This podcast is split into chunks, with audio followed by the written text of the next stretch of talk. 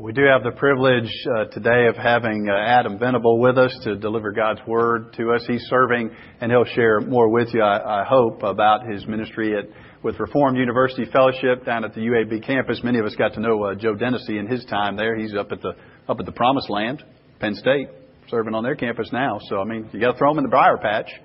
Got to throw him in the briar patch. But uh, we are excited to have uh, Adam on that campus and have him with us today to to share and deliver God's Word. So Adam, come on.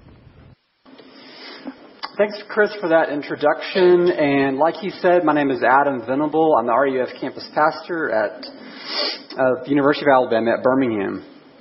And my family and I arrived there last September. My wife and two children. We have a two year old and a six month old. My wife's name's Lucy, and our daughter, uh, sorry, my daughter is Lucy. My wife is Lisa, two L's, and my son's name is Eli, another L. But it's great to be with you this morning. Thank you for those of you who've already introduced yourself to me, and I hope to get to meet more of you later. UAB is a really exciting place to do ministry because there's a great need there. Um, I can think of one student who he is a sophomore, but spent his freshman year basically becoming an alcoholic there at UAB, and uh, through God's mercy, you know, saw the the error in his ways and headed off to rehab at the beginning of summer. Uh, but now he's back at UAB, and he's not sure if he's a Christian or not, but he's sober, and he's been coming to RUF. And so he's just one of uh, many of the students that we have in RUF and who we get the privilege of ministering to there. But what I wanted to begin with this morning, talking to you about, is the power of stories. I know we've been looking in the Old Testament, or you've been looking in the Old Testament. And stories have been on my mind a lot uh, lately. Being here in the cafeteria reminds me of stories of my childhood uh, around the lunch table. But I gave the eulogy to my papa's funeral only about a month ago um, up in New Hope, Alabama. And I was reminded when I was working on the eulogy of one of the stories that my papa always told as we were growing up. And it was about his father. They lived in East Tennessee, and they lived up on a mountain. And they got to the point where they could not earn a living. And they were afraid of starving to death up in the mountains of East Tennessee. And so my papa's father came down out of the mountains and into this city called Middlesboro, Kentucky, which is right on the border of Tennessee and Kentucky. And he tried to find a job, but no one was hiring. And so one day he found a ditch filled with men who were working. And he jumped down into the ditch and he just started working. And the foreman saw him working and came up to him and, you know, he said, Look, I didn't hire you. I, I'm not going to pay you anything. I don't know why you're here. But my papa's father said, Look, I'll work all day. I'll work all week for free. Um, just let me work. I don't have anything else to do. And see what you think. And so at the end of that day, the foreman was so impressed with my papa's father that he gave him a job. And he started to earn a living. And so when it was time, he sent for his wife and children, and they moved down out of the mountains of East Tennessee down into the metropolis of Middlesboro, Kentucky. And that story, in a lot of ways, has shaped, in profound ways, my family. What does it mean to be a Venable? That's my last name, Venable. And the stories of the Old Testament were really meant to do the same thing, to shape Israel. What did it mean to be an Israelite? Who are we? What does God expect from us? And so, as we jump into this passage this morning, I just want you to consider maybe there's something in the story of Israel for you. And that maybe Israel's story is really your own story. So, as we jump in this morning, let me pray for us quickly and we will jump right in. Would you pray with me? Heavenly Father, may the words of my mouth and the meditations of all our hearts together be pleasing in your sight, O Lord, our rock, our Redeemer, Father, and Son, and Spirit. Well, you're invited to look with me as we read the passage beginning in 1 Samuel chapter 5. 1 Samuel chapter 5.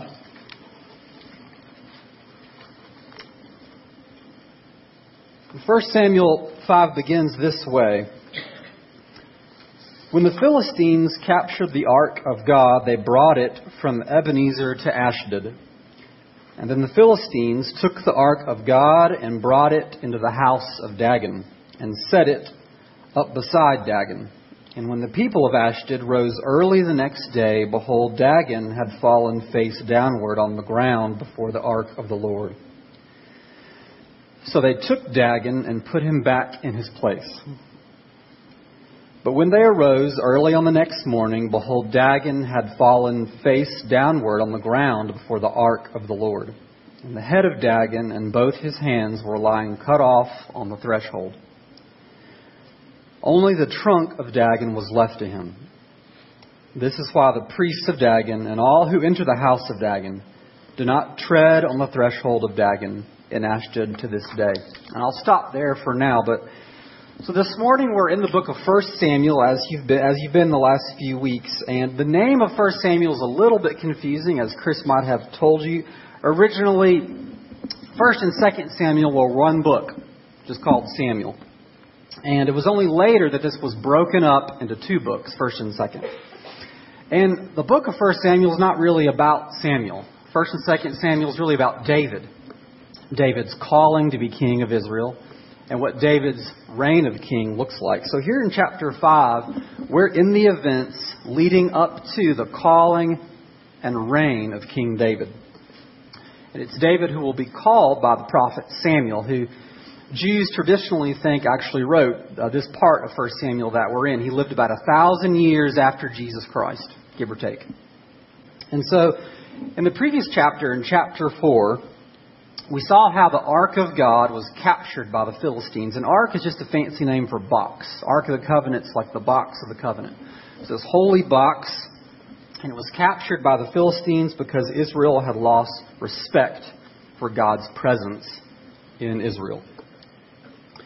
And the loss of the ark to the Philistines caused one Israelite to cry out, The glory has gone into exile from Israel since the ark of God has been taken. The glory has gone out of Israel. And so we begin in chapter 5, verse 2, where it says that the Philistines brought the ark into the house of the God of Dagon. Already, if you've read uh, much of the Old Testament, you might remember the god Dagon in the story of the strong man Samson. Samson, who was captured by the Philistines.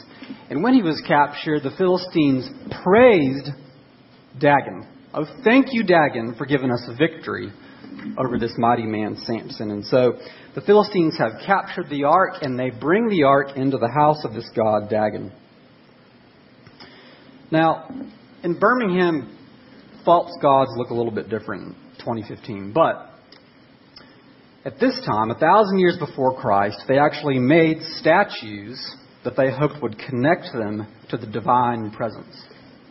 Um, this might make you think of Romans chapter 1, where the scripture says, For although they knew God, they did not honor him or give thanks to him, but their thinking became futile, and their foolish hearts were darkened. Claiming to be wise, they became fools and exchanged the glory of the immortal God for images resembling mortal man and birds and animals and creeping things. And so the Philistines hoped that this house would share and house both Dagon and the God of Israel. The Philistines had added the God of Israel and the Ark of the Covenant like a trophy that they were going to put in a trophy case, along with their great God Dagon. But as with presidential elections or the NBA uh, MVP contest, there can be only one in the end, only one president, only one MVP. And so there could be only one God here in this house. And so the Philistines awoke the next day, the scripture says, and they find the statue has fallen over. Dagon's statue has fallen to the ground. You can imagine this podium just falling down here before you. And so they prop it back up. They prop the statue back up in hopes that this is going to fix the problem. Only they go to sleep that night and they awake the next day to find that the statue has not only fallen again, Dagon's statue, but that it has been decapitated, its head cut off, and its hands cut off. Um, this, has, this leaves the Philistines humiliated. Um, the victory and the celebration and the joy that they thought they were living in has now been turned to humiliation and fear as this symbol of their victory and power and might has fallen to the ground. Um, they experience what the prophet Isaiah says in chapter 40 of Isaiah To whom will you liken God? Or what likeness compare with him? An idol a craftsman casts it, and a goldsmith overlays it with gold and casts for it silver chains. Do you not know? Do you not hear? Has it been not told from you from the beginning? Have you not understood from the foundations of the earth? To whom will you compare me, that I should be like him? Lift up your eyes and see. Have you not known? Have you not heard? The Lord is the everlasting God, the creator of the ends of the earth and the living God shares his kingdom with no one. And that was the point as this statue lay decapitated with its hands cut off in the house of Dagon. And so, what does this mean for us here in 2015, Birmingham, Alabama? What does God want us to see here? And I think there's two things. And first, it's that there are many Dagons alive and well here in Birmingham. Uh, false gods, false gods of intellectual power, of sexual power, the power of money and security and success, the power of pleasure. And it's a kind of spiritual adultery that says, Christ, I love you. And is, would it be okay if I had this other lover on the side? Jesus, I know that we've entered into this relationship like a marriage relationship, but would it be okay if I brought this other lover to our marriage bed? Would that be would that be okay? There are many false gods all around us.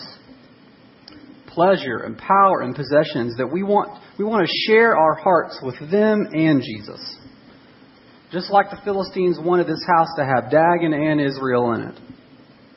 And what God wants us to do is to ask ourselves, what are these false gods that we fall and pray to? Um, often, false gods are just the excuses that we make in order to sin. She deserved it. I deserve better. Just this once. It's my money, but it feels so good. I just need you to like me. I need to be in control. These are the false gods that we bow to. And so we shouldn't look down on these Philistines as if well, you know, we're so much better than they are because we commit these same sins all the time. So this morning, God is asking you, what are the idols in your own heart? What, what does He want to expose in your own heart, even as Christians, as we sit here today listening to His Word? And second, I think the Scripture wants to encourage us and to give us a word of encouragement amidst the discouragement you may be feeling here today. Because things seemed bad for Israel when the Philistines captured the ark. They cried out, The glory has departed. Things seemed bad when Christ suffered under Pontius Pilate. Things seemed bad when Christ was crucified and died and buried. And it even says he descended into hell. It seemed like the glory had departed. But God's victory and defeat of this kingdom of darkness and the God of Dagon should be a word of encouragement to us that the resurrection and the life of God is here for us now. That while we walk on this earth, which is often difficult, isn't it? God just doesn't want to give us platitudes this morning. Life is difficult. But God's promise is that Jesus reigns at the right hand of God above all our difficulty, above all our struggle, above all our tears, and above all our sickness, above all our doubts that we have about whether or not Christianity is even real. Jesus reigns and rules above it all, our prophet and our priest and our king at the right hand of God for us. So even when things seem like they are hopeless, Christ has promised us infinite hope in him. But our scripture continues in verse 6. It says, The hand of the Lord was heavy against both the people of Ashdod, and he terrified and afflicted them with tumors. both Ashdod and its territory. And when the men of Ashdod saw how things were, they said, The ark of God of Israel must not remain with us. For his hand is hard against us and against Dagon our God. It continues, So they sent and gathered together all the lords of the Philistines and said, What shall we do with the ark of the God of Israel? And they answered, Let the ark of God of the God of Israel be brought around to Gath. So that so they brought the ark of the God of Israel there. But after they had brought it around, the hand of the Lord was against the city, causing a very great panic. And he afflicted the men of the city, both young and old, so that tumors broke out on them. So they sent the ark of the God to Ekron.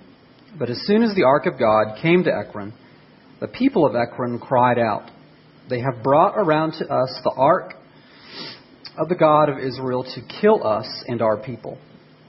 They sent therefore and gathered together all the lords of the Philistines and said, Send away the ark of the God of Israel and let it return to its own place, that it may not kill us and our people. For there was a deathly panic throughout the whole city. The hand of God was very heavy there. And the men who did not die were struck with tumors, and the cry of the city went up to heaven. President Obama only recently, about a week ago, requested the use of military force against the Islamic radicals known as ISIS. And this was justified because ISIS posed a radical threat to U.S. national security, as well as a total of four American hostages brutally murdered by that group.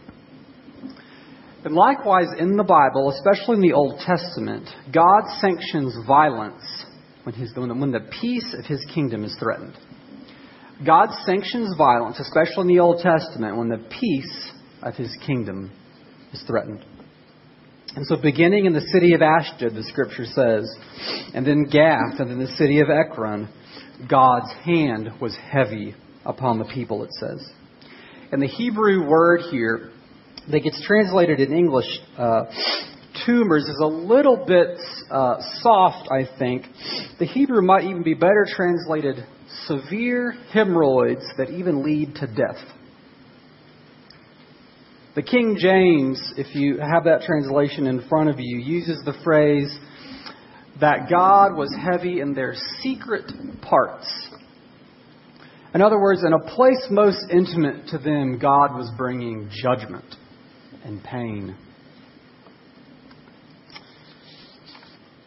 Their victory celebration had been reduced to cries and screams towards heaven, Scripture says. God's hand was heavy against the Philistines, not like a father disciplines his children, but like a father protects his children from the enemies of his family. Let me say that again. The violence going on against the Philistines is not like a father disciplining his children, which sometimes is painful. But it is like a father protecting his children from the enemies of his family. And the Philistines had threatened the peace of the kingdom of Israel, and God saw fit, saw fit to bring violence and wrath against them. But what gives right or, sorry, what gives God the right to demand allegiance to his kingdom? There are lots of people, we're especially reminded of in the news lately, that demand allegiance to their kingdom. And God is one of many voices in our culture today demanding allegiance to his kingdom. What gives him the right to ask that? Well, we see the answer in the Ark of the Covenant, which has been captured by the Philistines. What should we call a God that would be willing to leave heaven and come down to earth for you and for me and for our salvation? What would we say about a God that would leave his glory aside up in heaven and come down to earth in our mess and in our sin and in our misery? The scripture says in the New Testament that God became flesh and tabernacled just like the Ark of the Covenant was tabernacling, Christ tabernacled among us. Should we listen to a God who suffered and died and was crucified for our salvation so that we might live? You see, God's right to demand allegiance from the world is based on his devotion to save us from sin and misery. He doesn't just stand at you and say, Look, I made you, and you better listen to me. God doesn't just shout from heaven saying, Look, you're responsible to me, and you better do what I say. That's not the Christian message. But the Christian message is, I came and I died for you. Won't you listen to me? I came and I gave my life that you might live, and I gave up everything for you because I love you. Won't you please listen to me and bow the knee to my Son, the Lord Jesus, because he loves you and cares for you? So, what does that mean for us here in Birmingham, Alabama? And I'll finish with these two things. And the first is that this, God wants us to see in this passage, y'all, that idolatry is miserable. Idolatry and sin are miserable. The people of Ashdod and Ekron and Gath hope to get the victory over Israel and just add Israel's God to their collection. But God's punishment against them is the consequence of their spiritual adultery. The scripture says that sin is sweet in the mouth, but bitter in the stomach. If somebody told you that sin has no fun to it, they lied to you. Sin does have something sweet to it, doesn't it? Uh, just like the fruit that was offered to Adam and Eve in the garden, I'm sure it tasted good. But the scripture says that sin is sweet in the mouth, but bitter in the stomach. And that sin leads to corruption and pollution and disintegration. God's ways are the best ways, and sin is the worst way. You know, it really shouldn't surprise us that a movie like, I know this has been controversial, but a movie like Fifty Shades of Grey has come out. A book promoting violence, um, violence amidst sexuality. And, you know, it, it's marketed as this fantasy, which actually turns into a nightmare. And its message is that women ought to tolerate physical abuse as long as the abuser is rich and attractive because we all want riches and we all want to be loved by someone that we think is attractive.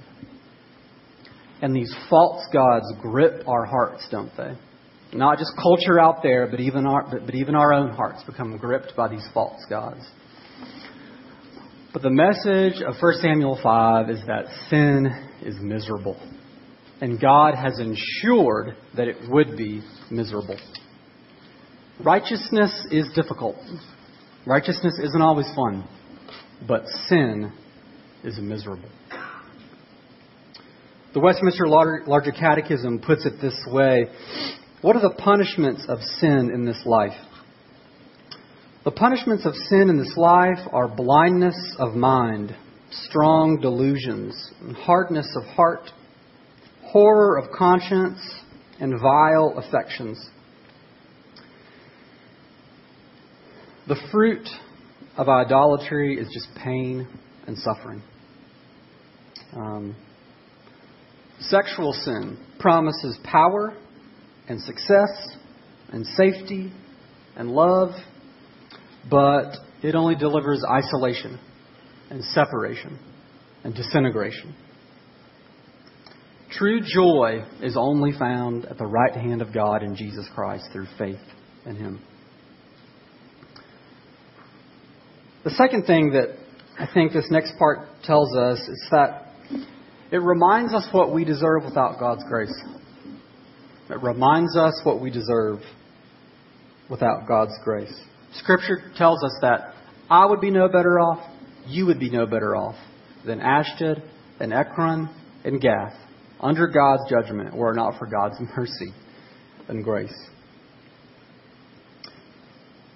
Proverbs 1 says, Because you have ignored all my counsel and would have none of my reproof, I also will laugh at your calamity. I will mock when terror strikes you. When terror strikes you like a storm and your calamity comes like a whirlwind, when distress and anguish come upon you, then they will call upon me, but I will not answer. And they will seek me diligently, but will not find me. You see, at this time in the Old Testament, in 1 Samuel 5, God's salvation was for Israel and no one else. And though God was preparing Israel through whom the Messiah would be born and take the good news to the whole world at this time in 1 Samuel 5. Salvation was for Israel and no one else, which is why God's judgment and heavy hand was upon the Philistines. We're just like the Philistines in the perspective of 1 Samuel 5. I'm a Gentile, you're a Gentile, I'm a Philistine, you're a Philistine. And apart from God's grace, we only deserve his wrath. And y'all, you might have heard this said that God's judgment should be like the smelling salts of the soul. You know, smelling salts that revive you if you've passed out. You can't live on smelling salts. That'll kill you. But they can wake you out of spiritual sleep and spiritual lethargy and spiritual numbness. That, God, I'm responsible to you and I have not loved you the way you, have, you expect me to. I have not loved my neighbor as you've expected me to, and I only deserve your wrath. Our passage says that the cries of the Philistines went up to heaven that day in 1 Samuel 5, and a thousand years later there would be another cry that would go up to heaven. The writers of the Gospels uh, record the cry of our Savior from the cross as he cries out, My God, my God, why have you forsaken me? On the cross, God put his heavy hand onto his son that you and I might receive the hand of his mercy and of his love and of his grace. As the scripture says, his left hand is under my head, and his right hand embraces me. God puts his heavy hand on spiritual adultery. So we must look to the faithful one, the Son of God, who was stricken and smitten and afflicted for us, that we might be forgiven and loved and adopted into his family. And if that's your hope this morning in the Lord Jesus Christ, the good news for you and the good news for me is that God has taken your guilt and cast it into the depths of the sea. And God has taken your sin and removed it from you as far as the east is from the west. That's how far God has removed our guilt and our sin from us. Not because you're a good mom, not because you're a good father, um, not because you do well in school, not because you pray a lot, not because you're a member here, but simply because Jesus died for you. And God is gracious and kind. And He loves to be kind to sinners. And so, if you're the kind of person that has committed spiritual adultery, you're the kind of person that Jesus died for. If you're the kind of person this morning that is discouraged and you don't even know why you're here, at church, you are the kind of person that Jesus died for. If you're the kind of person this morning who feels like giving up as a mother and you are so tired of your children and they are driving you crazy, and you feel the guilt of that because you want to be a good mom. Thinking of my own life. Then you are the kind of person that Jesus died for. And He took all your shame and all your guilt away. That even as you stand here this morning, God might say to you, You're my beloved Son, and with you I'm well pleased because I've adopted you and I died for you. And your sin doesn't define you anymore. My grace goes before you like a great tent. Some of you have been tailgating, seeing these great tents that they have at football games. Kind of goes before you. God's grace goes before us wherever we go, covering us. That we might love Him and worship Him and turn from Him, even in the midst of the misery of our sin. So, in closing, let me just invite you to pray with me now.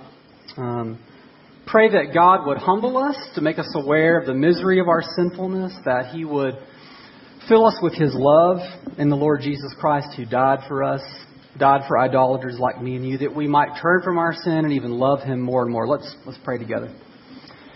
Heavenly Father, we do confess to you that in our hearts lurk dark things and dark places, and we pray that you would expose the dark things in our hearts and the misery that comes from them, that we might find joy in you, the Lord Jesus Christ, and in the salvation that He's won for us. We love you and we thank you for salvation. Would you make it real to us today as we rest from our work and remember you who rested from the work of our salvation? And we pray this in Jesus' name. Amen.